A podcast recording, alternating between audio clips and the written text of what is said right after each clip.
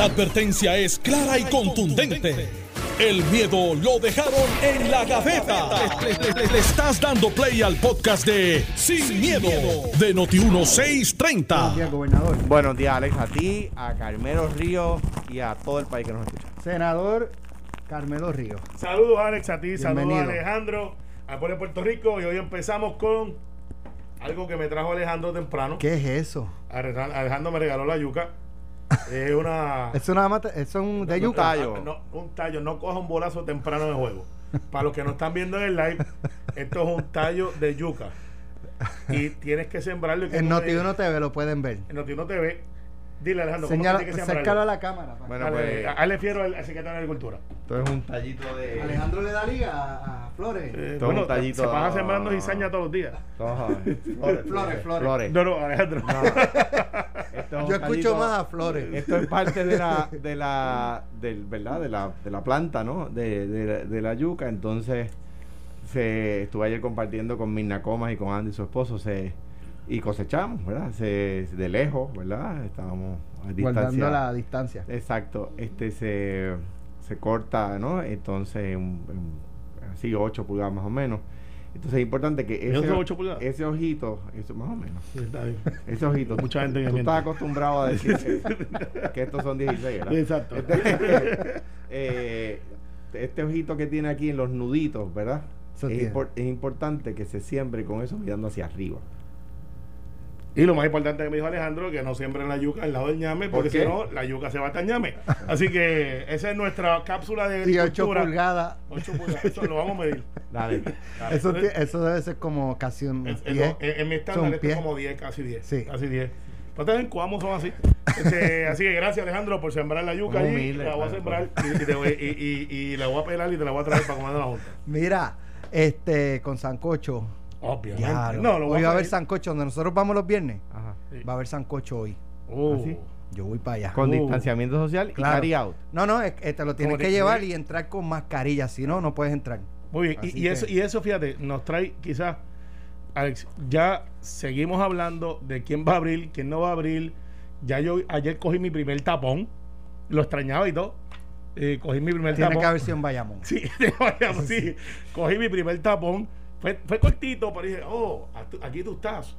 Eh, y yéndose a Bayamón, taponcito allí, yo decía, ok, ya está la gente saliendo, ya veo gente construyendo. Eh, fui a, fui a, a- a dar una vuelta a mis viejos allí y vi gente construyendo al aire libre.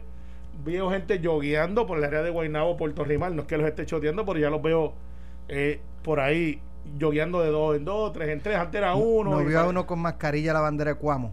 No lo he visto porque él está en control de acceso, pero estoy seguro que anda por ahí jangueando en las Converse. Ese, No. ese- ese es el Sí. control de acceso más libre que yo he visto en mi vida. Eso es así. Es así. Pero, pero, y vi algo que, que no había visto antes, por lo menos en Guaynabo. En Guaynabo había muchas filas. Y yo creo que en muchos sitios todo el mundo ha visto que las filas en los supermercados han bajado. Yo venía de camino para acá a la emisora, es un, un, un supermercado bastante grande, a veces se anuncia con nosotros, pero ahora está por ahí. Y, eh, y la verdad es que no vi fila. Entonces se acabaron los chavos, la gente está saliendo, eh, están pasando un montón de cosas. Eh, Carlitos López Lai está en campaña y no es para ningún puesto electivo, eh, es para que abra la economía. Está dando la cara porque hay muchos dealers que piensan como él. Sí, yo creo Pero que no se atreven a no se decirlo. atreven yo, creo que, yo creo que Carlos López Lai es una de esas personas respetuosas, generosas Sí. en el hablar, no es, no es, Estridente, o sea, no es estridente, no es abrasivo. es No, lo- menciono porque es el que da la cara, pero hay muchos detrás de él diciendo, Carlitos, méteme mano, méteme mano, mano, mano". Y, y, y él está dando la cara. Pero entonces están saliendo otros grupos. Y yo creo, eh, y yo te hablaba fuera del aire, que hay un doctor en Bayamón que, que de hecho lo consideraron para ser secretario de salud y él declinó en esta administración cuando empezó, que es el doctor Carlos Santiago, que es el que maneja Bayamón. Y, yo voy a lograr la entrevista aquí en Noti1 porque él tiene, no una teoría, él tiene números, Alex. Y no, es la, y no es la posición del alcalde de Bayamón, quiero ser claro, él como médico de los mejores que hay en Puerto Rico en asuntos de salud pública, una eminencia. Y él dice, ya nosotros estamos listos para abrir en Bayamón de esta manera, no son cinco pasos, son cuatro. Eh, ¿sabes? Dice, se puede hacer esto, esto. Y me enseñó los números, en Bayamón están probando, están haciendo pruebas todos los días. Y me dijo algo bien interesante que le toca a él decirlo, pero adelanto, que aparentemente en algunos lugares ya el pico pasó y ya hay inmunidad comunitaria sin que nosotros lo supiéramos, porque empezamos a, anunciar que esto desde marzo es que había estaba corriendo comunitariamente y aparentemente por los números y los resultados químicos, esto no es que yo opino. En Bayamón ya tienen más o menos una muestra bastante clara si ya pasamos y tenemos inmunidad eh, comunitaria o no. Hay, hay una, eh, uno de los temas que tengo para, para discutir es que el, eh, esto de los números, por ejemplo, hace tres semanas a un mes, el municipio de Jayuya, lo cojo de ejemplo, el alcalde nos informaba que se habían ya reportado los primeros cuatro casos confirmados por laboratorio.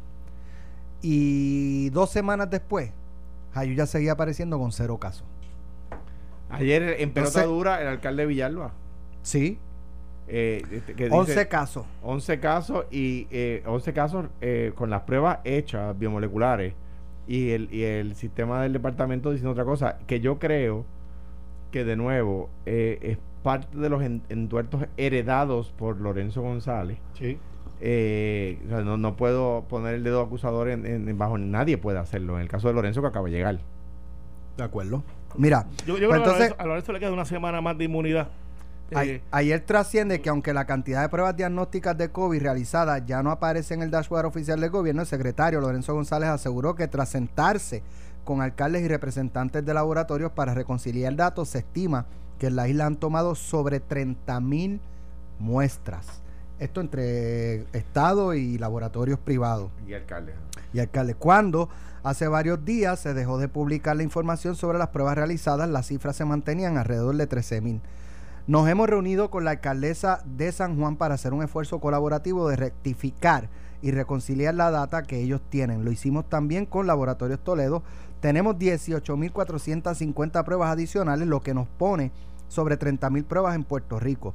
Seguiremos reuniéndonos con los laboratorios en Puerto Rico para obtener la información, depurarla y poder reflejar la data certera y poder utilizarla para tomar decisiones en términos de nuestro país. ¿Saben qué? Yo tengo que felicitar a Lorenzo González por, su honestidad. Eh, por eso le queda una semana de inmunidad. Y, cuando, y cuando los jefes de agencia son así de honestos, aunque es una información que no, no es agradable escucharla, pero inspira cierto grado de confianza. Porque es refrescante. Porque te dicen la verdad. Correcto. Entonces, yo lo que digo, Ahora, la verdad que duele es la verdad. Pero por, por la línea que usted va, eh, me parece que fue Lorenzo González en el mismo programa que había planteado que era cerca de 30 mil el promedio de pruebas para establecer tendencias y determinar si, si ya la parte pico había pasado. Así que teniendo esa información de que ya hay 30 mil muestras y es cuestión de depurarlas es, probable que en los próximos días ya tengamos, mira, pasamos o no pasamos, estamos por pasar de forma más certera. Eh, lo que pasa es que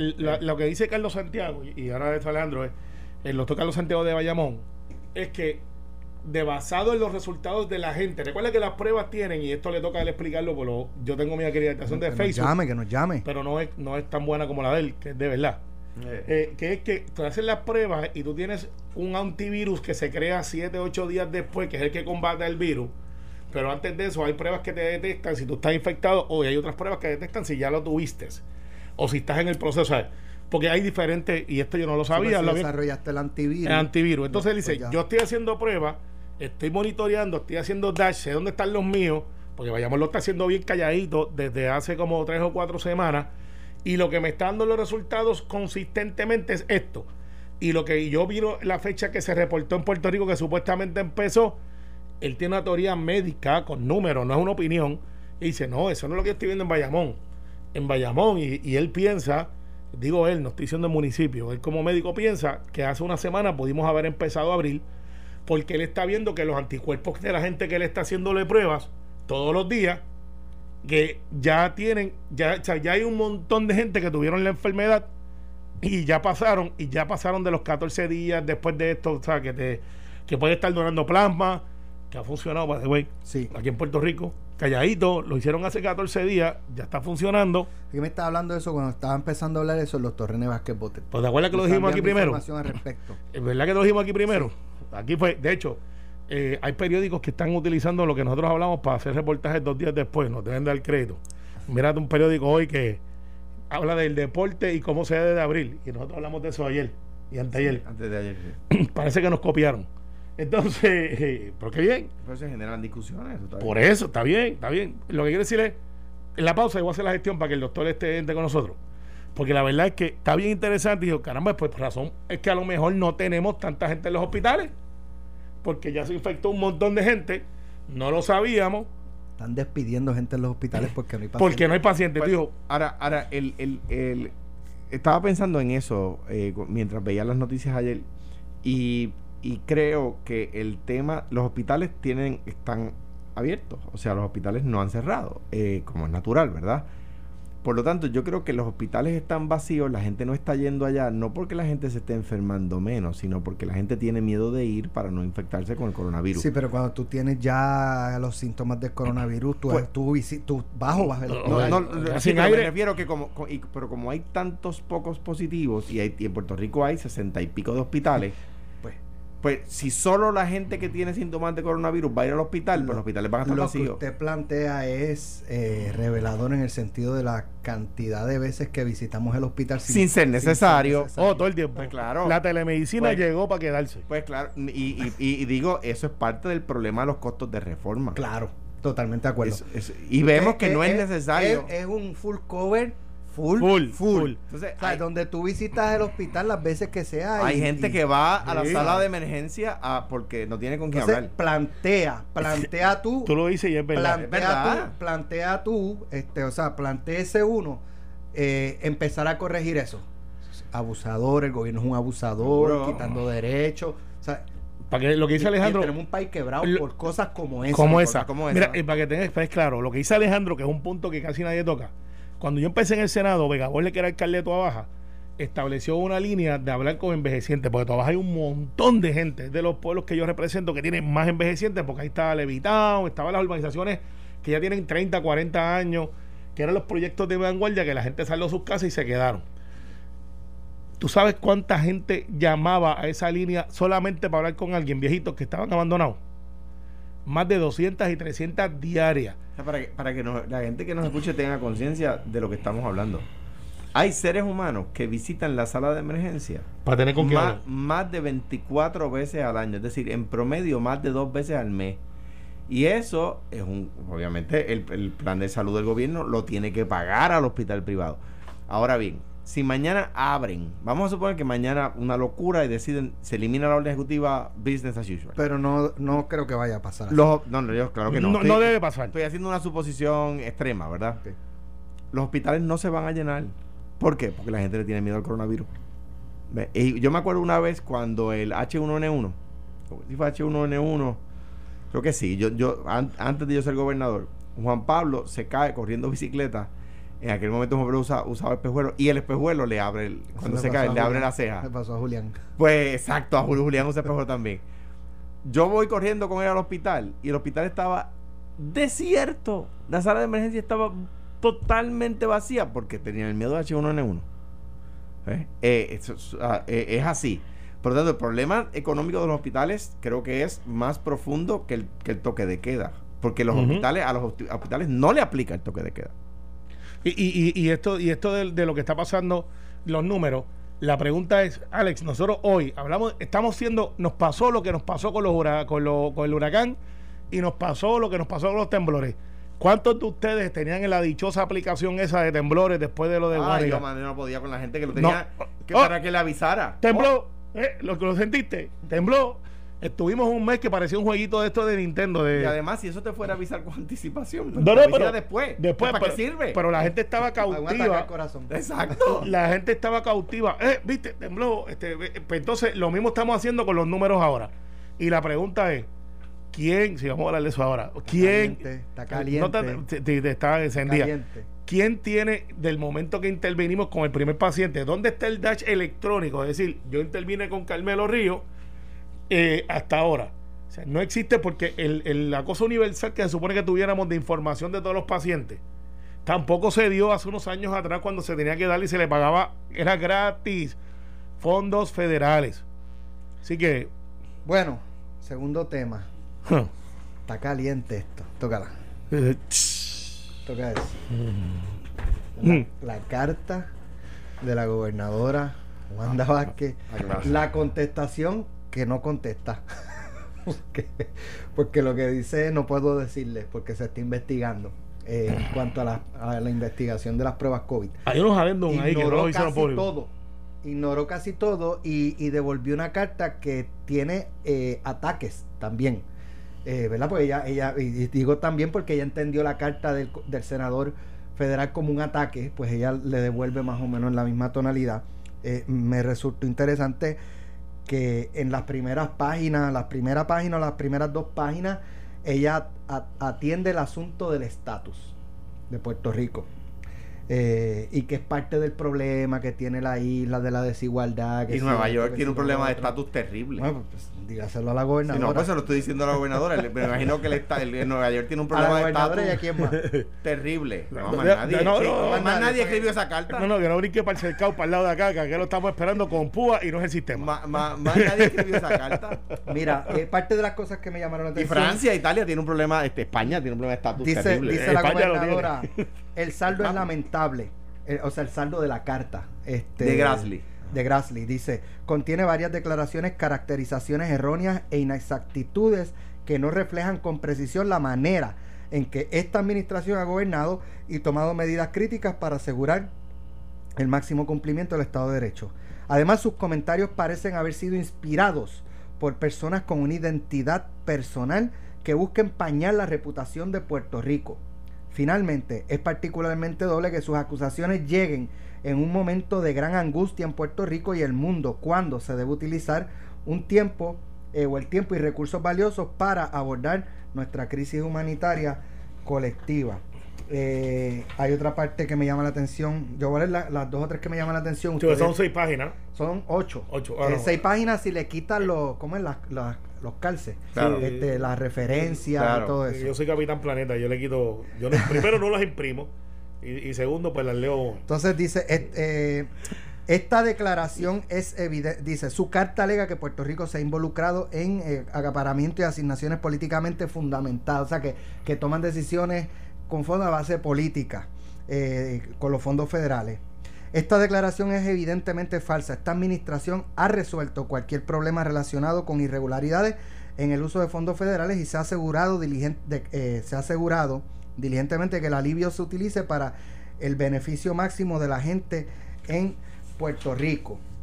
Eh, dice también en febrero del 2020, la- el, el almirante Peter Brown dijo que lo estamos haciendo bien, que, que le iba a decir a Trump que Puerto Rico lo este, does it better.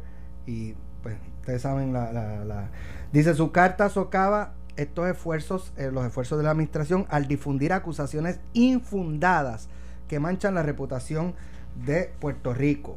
Eh, insinuar que el gobierno no puede funcionar correctamente debido a las renuncias, porque le, pregunta de las renuncias de Doña Conchi, la salida de Mabel.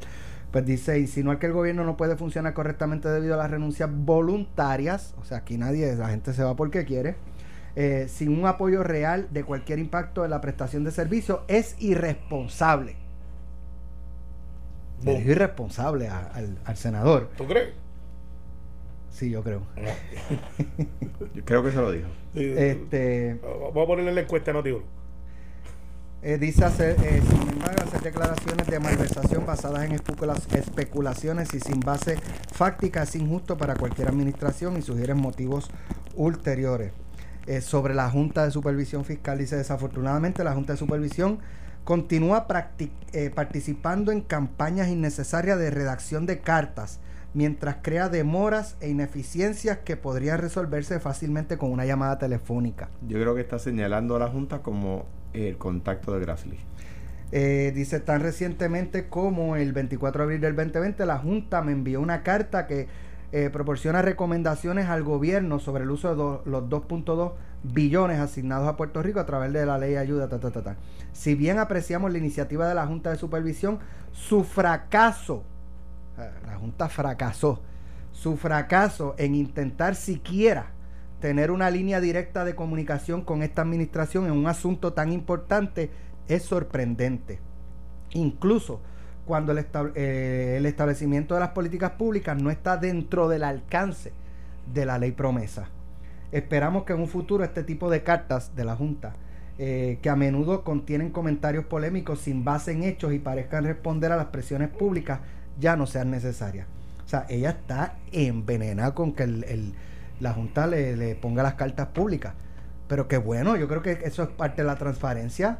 La Junta, de hecho, la Junta está haciendo lo que no hace el gobierno. Todo lo pone en una página de internet y la gente lo lee. Lo que sí te voy a decir es que si, si, si tú, o sea, si tú me vas a dar un cantazo, me refiero a las cartas de la Junta, y me lo anticipas en una carta pública antes de reunirte conmigo, yo no te doy reunión. Porque ya me lo dijiste en carta y la hiciste pública. ¿Para qué me voy a reunir contigo? O sea, que yo creo que no es una mala práctica de la Junta poner públicamente la, la- sus comunicaciones con la gobernadora, pero, des- pero decirlo públicamente antes de haberse lo dicho a la gobernadora. O sea, si yo le digo a Alex Delgado, Alex, no me gusta cómo te quedan las camisas verdes, ¿verdad? Y después le digo a Carmelo, le dije a Alex que no me gusta cómo le quedan las camisas verdes, es una cosa distinta a andar por ahí diciendo, mano, a Alex le quedan mal las camisas verdes sin haberle dicho nada a él. Sí. O sea, uno puede decirlo públicamente si se lo ha dicho personalmente. O sea, yo creo que es una mala práctica hacer las cartas públicas previo a la conversación con la gobernadora. A menos que tú no quieras influenciar y que la reunión sea para tú ratificar. Doblar que- mollero. Doblar el mollero. Y eso Dice- eh, dice se la- lo da la- a cualquiera. No es, que, no es que oculten las cartas. pero, pero, es pero, que- pero la, el la- último la de los Highlanders me queda bien. El último argumento que me llamó la atención y entran eh, y nos vamos a la pausa para que vengan a analizar. Eh, dice, cuando la parte dice su carta eh, socava estos esfuerzos de difundir acusaciones infundadas que manchan la reputación de Puerto Rico, es por la- lo, cuando él le señala los casos de corrupción. Ella, eh, la gobernadora dice, la verdad es que el único caso penal pendiente por corrupción relacionado a la asignación de fondos de ayuda de emergencia de Puerto Rico involucra a las administraciones federales de, o a la administración federal de FEMA, no a funcionarios electos de Puerto Rico. Yo le voy a enviar la, dicho. yo, yo le voy a enviar la solicitud de ingreso otra vez al Partido ella, Demócrata. ella- ella habla solamente de esto. Pero Ella- ella era la- demócrata. la- el caso de Julia es el Alberto Velázquez Piñol, este Angie Ávila no es por, por, por ir mucho a misa. O sea, no, no es el único No. caso pendiente que queda. Sí, no, pero no- pero no son- Pero ya no- se está hablando específicamente De emergencia. los fondos de emergencia. De emergencia. Como quiera que sea, yo le voy a Que enviar. ella, ella se está refiriendo a lo que se refirió Grassley. Exacto. El Granley a- acusa, y esto lo vamos a ver después de la pausa, pero yo le voy a enviar la, el reingreso al Partido Demócrata otra vez, donde ya estaba antes cuando era secretaria de Justicia. Porque Pero es que apare- ella, ella no va a hacer eso, pues ya no cambia de posiciones. Eh, bueno, voy a enviarle otra vez el, el, el reingreso al Partido Demócrata, porque después de esa carta, no creo que tío Trump le la quiere mucha, porque gracias debe estar llamando a su pana, Colette, a la Casa Blanca, a decirle: "We- Houston, en Puerto Rico, we have a problem. Me, me enviaron una foto donde sale Trump, donde hay, do- hay do- dos líderes. Esa es dura. Una dice, eh, aquí está el líder, el líder mundial más peligroso y el otro es Kim Jong-un. Y están Trump y el de Corea. eh, Carmelo Ríos no se solo le dice. Estás escuchando el podcast de Sin, miedo, de Noti1630. Ya estamos de regreso. Eh, ¿Bofetón de Wanda Grassley o Yo creo que la carta de Grassley tenía. eso un- se hincha o, o baja? No, no, esa, esa- esa se queda ahí, eso se queda ahí, porque yo creo, yo creo que con virtudes y con defectos, aunque la carta tiene, podemos analizarla por dos horas. El saldo final es que la gobernadora tomó esa carta como un ataque político y se lo contestó con un ataque político para atrás. Eh, yo tengo la teoría que Charlie Black, porque Oye, de hecho, Charlie Black está ahí. Ay, Sin embargo, sí, y, y de hecho, de hecho, eh, tú sabes que Mike Caputo, con el que estamos hablando, lo nombraron hace dos días el, el de Asuntos Públicos de Casa Blanca de HHS. Sí, congratulations, Mike. Me contestó y, y, y me- y y le pregunté a Charlie y me dice, no, he's not around. En. Casablanca, en. Casablanca, en Casablanca. Parece que ese grupo ya pasó. Está en otro lado, allá. Y yo creo. Después de la calentada de Roger Stone y Paul Manafort. Sí, parece Sí, que- pero eh, Caputo está. eh, sí, pues, pues, Caputo está ahí, está ahora en Casablanca. Pero Caputo era socio también de ellos. Eh, Él era como el protegido de ellos. Eh, de hecho, él- a él, a él lo, lo in- involucraron, por eso le dicen Moscow Mike, y salió ah, bien. ya, ya. Ya Porque me decían que él fue el que fue a Rusia a buscar los rusos para el hackeo y la cosa. Se parece al tipo de Blacklist un montón, pero es mi pana y a pesar de que es de los de Mario, es mi pana de verdad. Entonces tengo que decirte, así que congratulations Mike, a puto. Y, y ha venido a Puerto Rico y le encanta Puerto Rico, by the way. Una cosa, esto es un ataque político que ella interpretó como ataque político y le contestó con el efecto del Don't Push It. ¿Te acuerdas de Rosselló? Ujú. Cuando fue allá y le dijo Don't Push It. Una vista A James En una, Inhofe. en una vista pública, pues este es el efecto de Don't Push It en una carta. Era eh, el otro creo que era Warren. Sí. El otro senador eran Sí. James Inhofe y que Y- estaba y- atendiendo y de Vieques. este, este, no, es el- este es el Don Pusher de, Don, de, de Wanda Vázquez, de Wanda Vázquez. Don Pusher, aquí los culpables son ustedes. Le dio 10 cantazos a la Junta, los cuales tú sabes que yo no los quiero mucho. Pero entonces habría que preguntar si la Junta está de acuerdo entonces, después que le dieron 787 millones de pesos. Yo creo que la, Que yo creo que la- que bueno, ese- si eso fue después de ese los ataque, Sí. ese ataque a la Junta, yo creo que lo que ilustra es que la gobernadora piensa que los que le llevaron la información a Grassley fue la Junta. Porque fíjate que no ataca más nadie. De- no ataca a la oposición política, no dice esos son señalamientos de la oposición política o su o su como dijo Hernández Colón una vez a unos po- a unos populares que me estaban atacando a mí, Hernández Colón dijo con expresiones revestidas de oposición política. Eh, o sea, eh, yo creo que ella señala a la Junta, no sé si tiene razón, quiero decir, no estoy yo acusando a la Junta. Es que de lo que leo de su carta, ella interpreta que quien le llevó el cuento a Grassley fue la Junta. O está haciendo un preemption de que sabe que la Junta le viene para encima con algo y los está quemando para... Y esto es una técnica que yo... Attack. Bueno, Sí, pero ah, es que eh, Esto yo lo aprendí de Pedro Rosselló cuando él con, sirvió con conmigo en el esta- Senado. con este desfile de cartas de la Junta este, su- haciéndole sugerencias, pues ella no pero, está contenta. pero tiene un punto en cuanto a las cartas, de, de, oye, envíame las cartas en las públicas, pero dímelo primero. Sí, y, y Pedro Rosselló cuando sirvió conmigo en el Senado, eh, yo una vez le pregunté, ¿por qué usted tiene esa cosa con el nuevo día y esa pelea que era muerte brutal? Él me dice, ellos nunca serán mis amigos. Ellos me han identificado como un enemigo y yo como un adversario ellos. Bueno, Rosselló era bien propio en sus palabras, no hablaba malo, era una cosa ridícula, no hablaba malo, no, no. Eh, Era una cosa como que bien, bien rara en un líder, que, que no hablara palabras Alejandro tampoco habla mal. Nunca. Sí, este habla de Ni francés, coño he dicho en mi español. vida, y- nunca en mi no, vida. no, che, che, este y yo podemos hacer un stand. Ni, ni coño he dicho nunca. No, no, nunca, nunca, Nosotros no estamos en esa liga. Rosselló no hablaba malo. Una Porque es cosa que que. Hablar bien no cuesta un ca... Está, bien, pero Rosselló, esas palabras no estaban en el lenguaje de él, él las cambiaba. Y, era- y yo le pregunté y me dice, no, no, yo soy así. Y él me dijo, yo tengo que alumbrar a quien es mi adversario para cuando me ataque, la gente sepa, pues claro que lo tiene que Sí, atacar si yo- es su adversario. Yo, yo entiendo eso y, y Tomás lo practica también. pues eh, el alumno. Pero, pero eso de que ellos nunca serán mis amigos, se le olvida que lo treparon. O sea, contribuyeron muchísimo a su victoria 92 a su victoria 96. Está bien, pero después, pues, es, es- después, como la, ay, ajá. Está bien, pero lo que estoy haciendo es la técnica de, de tú coges tu adversario y tú lo alumbras. Para que la gente sepa que ese es tu adversario. Yo, yo tengo mi reserva de que tú eh, ponen gente. No, cuando Yo creo que, cuando- aprovechan las olas y- para, para crear la percepción de que, pero porque ya había ocho años Encuesta. de, de, gobiernos del Partido Popular, ¿sabes? A- tenías tres cuartas partes de la legislatura acusados por corrupción del Partido Senado. Popular del Senado, este, o sea, el ambiente para que el PNP Sí, ganara Alex. estaba ahí. Sí, Alex, pero- pero- yo, yo estoy de acuerdo, pero, o sea, los medios, y esto no es una crítica a los medios. Al contrario, yo critico. Pero yo no tengo ningún problema con que los critique. yo- no, no, no, pero, este medio. No, no, pero lo, lo que, lo, que, lo que estoy diciendo, que esto no es una crítica a los medios. O sea, los medios tienen ideología.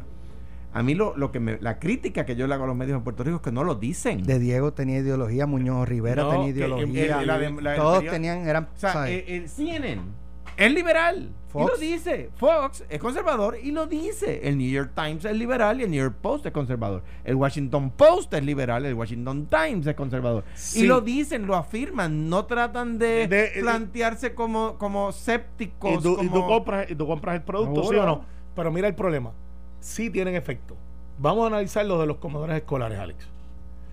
Cuando empezó la controversia de los gobernadores, de los comedores escolares, si sabrían o no, yo te garantizo, porque lo hacen todos los gobernadores, y aquí hay uno que fue gobernador hace tres gobernadores atrás, eh, encuestan. No es que salen con, con un librito a decirle, este, Alex, ¿cuál es su nombre? ¿Dónde te vive?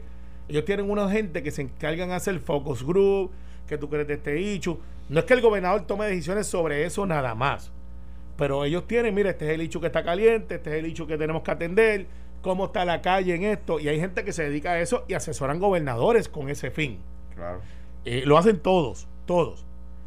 Y yo estoy seguro que cuando ella encuestó el hecho de los comedores escolares, dijeron, gobernadora, eso no es un hecho. Y ella dijo, aquí vamos. Los medios, porque los grupos siempre estuvieron allí. Esto empezó con Pedro Pierluisi diciendo, ahora los comedores, lo cogieron como una cosa política, Perdóneme, después vino corrección. Primero fue la Junta. La Junta fue la que, la que primero dijo, asignaron unos fondos para comedores escolares por la emergencia, úsenlos, abran los comedores. Pero después Pedro vino abogado, Jennifer. Pero Pedro es el abogado de la Junta. Después vino, fue- fue, después vino claro. Pierluisi y, y después Batia. Y después Batia. Y después se fueron uniendo un coro de voces. Y hasta ahí era un asunto como político. los que- alcaldes.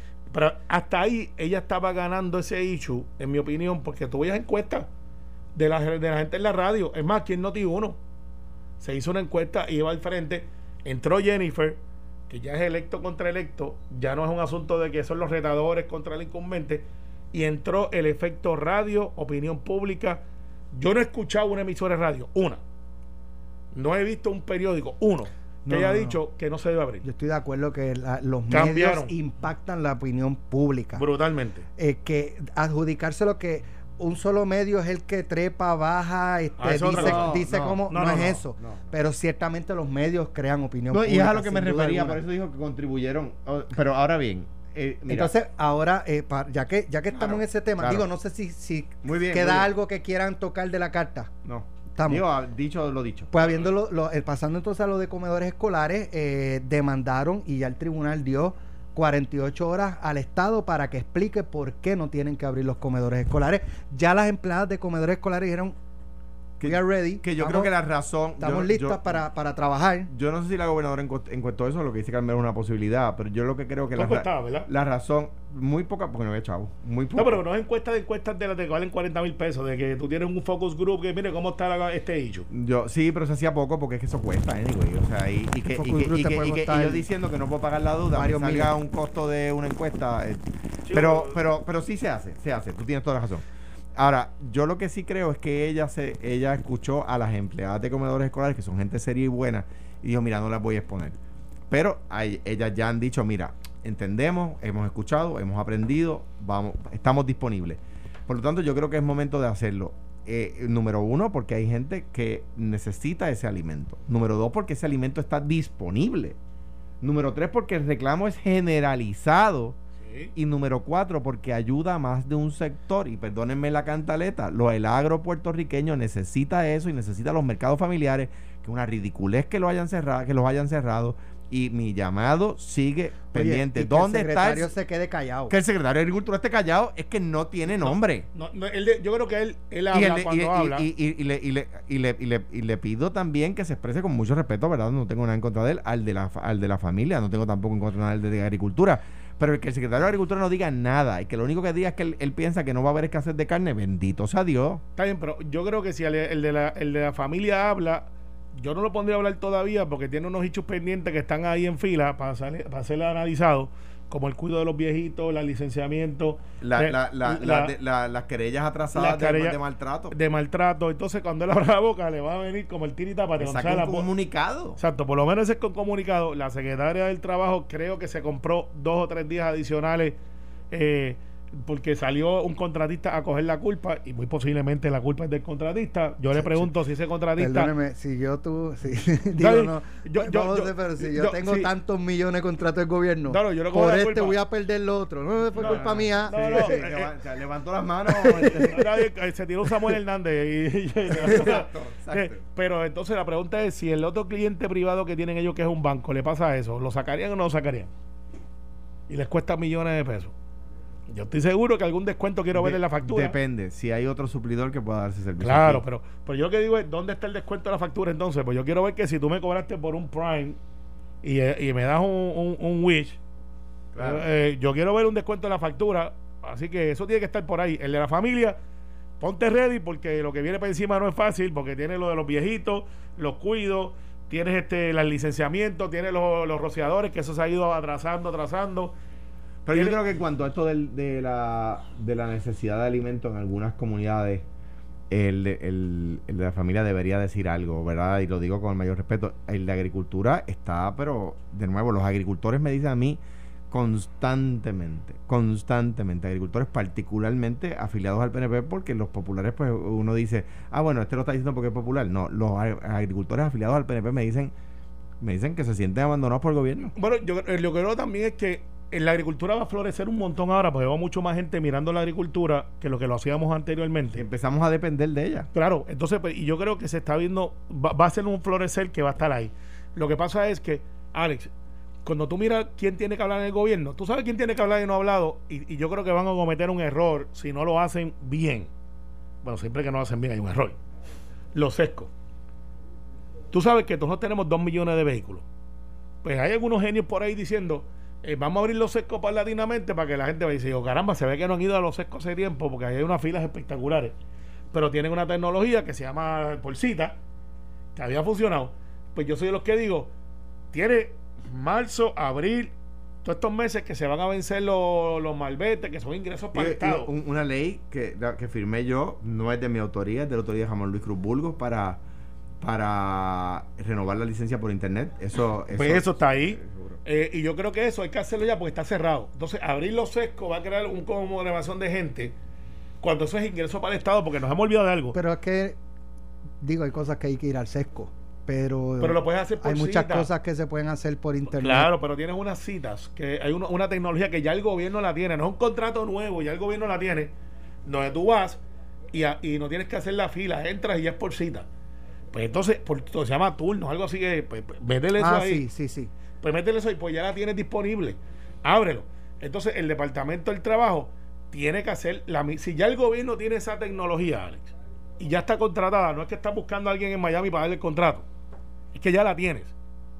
Pues muévela a todas las agencias de gobierno para que tú ya la, cuando tengas que ir lo tengas por cita. Entonces, el otro dicho que va a explotar, y ese que no hable todavía, hasta que no esté ready, es asume.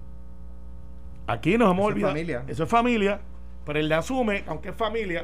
De hecho, ¿cuánta- los, los mercados familiares son un proyecto del Departamento de la Familia. Claro, pero entonces tú tienes que entonces pensar las pensiones atrasadas, eh, los, las madres que no han recibido, o padres que no han recibido su pensión, tribunales a medio pocillo. Tienes un montón de cosas que se están aglomer- aglomerando, que yo creo que ya Fortaleza debe ir anunciando cuáles son los planes, porque aquí hay más de 300 a 400 mil personas que reciben pensión alimenticia, Alex. Eso es medio millón de personas, con la repercusión que eso tiene. Si esperamos Me- menores principalmente. menores, Algunos ancianos. algunos ancianos. Imagínate que eso reviente toda la vez. Así que yo le estoy diciendo a mi gobierno, no esperen que esto explote porque esto ya está. Vamos a hacer un plan organizado, vamos a usar la tecnología, no se pongan a buscar contratos a otra gente para darse a la gente que, que no estaban ahí. Pero, Porque usted lo va a decir sin miedo. sin miedo. Carmelo. Busquen los que ya tienen contratados, que hayan funcionado. Eso es como de ir a Chernobyl y decir, no esperen que esto explote. Y ya explotó. Está bien, no, pero te lo digo, no sea. se pongan creativos. Busquen los que ya tenemos ahí contratados, que, que hayan hecho un buen performance. Y díganle, tú puedes hacer esto en tal agencia. Y de esa manera, no hay duda de que entonces tienes alguien ahí que no trajiste de Miami o que no lo llamaron de Miami. Mira, antes Apunten de irnos, su Eh, amigo ¿a ya le dijo, referirás? No, apunten ese dato. su amigo Maimo ya le dijo cuándo empiezan las apuestas deportivas. Pues mira, me llamó, me dijo que lo llamara. Eh, me, me llamó y me explicó, él me explicó algo. Y, y lo voy a decir con la mejor a ver, yo dije que era o él no servía No, no. o la comisión no servía Pues, o los dos no servían. Yo, yo A que ver, te, yo ¿Qué que- le dijo? Yo que te defendí, yo dije que no, tú no habías dicho eso. Ahora, ahora No, se pues, si yo no lo había dije. dicho, lo dijo ahora. Exacto, ahora, ok. exacto. Pues mismo no te lo dije porque ahora fue que lo dijo. Ok. Eh, porque, porque ya, dijo eso y yo, no, no, como si fuera tomada la pajita. Entonces, él me explica que esto tiene que ver mucho con que él no ha tenido el apoyo de la reglamentación. Ah, No, pero te voy a decir lo que él me explica, no te estoy diciendo. Y que tiene que ver mucho con otros jefes de agencias que no son él, pero que él está bregando con ellos. Vamos por la vía de- del megapuerto. Boy, no la Vamos Boy. por la dicho vía no del megapuerto. Entonces, eh, Pero entonces, ¿sabes qué? La voy, ¿qué pasa? entonces, entonces me Si dice. algo- este muchacho no está moviendo o, no Alex, logra Alex, mover, Alex, vamos a suponer que él no, que él no ha logrado mover, me dice que tiene cero presupuesto. Él tiene el puesto desde hace unos meses atrás. Y tiene- cobra. eh, eh, pues no le pregunté eso. que Me. Para, escribir un reglamento lo que tienes es una laptop. Está bien, pero tiene cero presupuesto. Tiene una agencia que tiene cero presupuesto. Creo que está eh, él y Jaime Alex, son los únicos Pero si lo que necesitas es una laptop. Te estoy diciendo lo que hay, sin miedo. ¿quién es? Eh, él y Jaime Alex, eh, que lleva toda su vida en turismo. A Alex se le van a salir las cejas. O sea, las cejas de Alex ya están más arriba de la frente. No, bien, no, pero este, te voy a mandar el chiste del gallego y los clavos. Lo- lo- está bien bueno. Eh, lo que te digo es que no tiene, no tiene, no tiene apoyo ni económico para poder contratar gente, porque un reglamento tampoco es a lo Pregunta, pregunta, ¿cuá- ¿cuánto le pidió a usted? No, a mí no me ha pedido nada. Ah, no le pidió nada. Pues, Yo- yo- pues yo- no entonces en no están haciendo su trabajo. Métase a la legislatura, vaya donde tenga que ir y busque el dinero. Pero cruzarse de brazos porque, ay, no me dan los Pero, chavos. Alex, pero está, está como los empleados, muchos empleados públicos, cobrando sin trabajar. Más cuando está- Tú recordarás, Alex, tú recordarás que yo, cuando estaba en DACO, venía aquí a Noti1 para que pasaran las campañas publicitarias de Noti1 hechas por estudiantes de comunicaciones de distintas universidades Correcto. donde no había ninguna agencia de publicidad envuelta. Por lo tanto, le costaban cero al Estado. Yo no tenía chavos para hacer campañas de publicidad. Buscaba los mecanismos para lograr la campaña de Es la fácil, es la fácil. O sea, Cobrar- decir que cobrar no tiene chavos cobrar no pa' es buscar- excusa. Cobrar para buscar excusas, así Está cualquiera bien, pues, pues yo no sé, pero yo te invito, vamos a invitarlo aquí Que venga, y que nos hable. que venga. Y aquí, aquí nosotros los traemos. Nosotros no somos Carmen Joven, lo- y lo obviamente, pero. y lo eh, respetamos. Sí, sí. Por supuesto, aquí nadie se masacra en una, en una Mira, entrevista. este, juego no juega póker. Ah, Juega o no juega póker. pues no le pregunté. Yo sé que yo no. Pues, Eh, mi pero- consejo, pero si mi si consejo si juegan póker es que no apuesten porque es ilegal. Está bien, pero este no. El hecho no es ese. El- no, eh, no, estoy de acuerdo. Digo, De hecho, yo lo, esa pregunta la- eh, fue que me había llegado y la hice por, está por, bien. por saber, Pues- pero pues- no pues- es. Pues me voy a tirar un salgado. Digo, De- y, deje- y- y ¿sabes qué? Y, y me, me creó, me, me- la vi weird esa información. Y está Eh, bien, pues perfecto, pero mira, el hecho aquí es el siguiente, las cosas hay que atenderlas, no hay que esperar que revienten. Y, y tenemos dos cosas pendientes. Yo tengo que conseguir a Carlos Santiago para la entrevista, vamos a conseguir a Maimó y, y el de familia, el de Asume, atiendan el juego para que no cojan un bolazo. Y el de agricultura. Y, el agricultura, y el del sesco, hagan las cosas bien, usen el, el sistema que ya tenemos y vamos a empezar a abrir esto de una manera ordenada. Y a los que nos copian lo que decimos, gracias por hacer el reportaje hoy Por- eh, de lo del deporte, lo de contacto, de abril, Por no abrir, escucharnos. y por escucharnos. Esto fue, el podcast de Sin, miedo, de Noti1630. Dale play a tu podcast favorito a través de Apple Podcasts, Spotify, Google Podcasts, Stitcher y notiuno.com.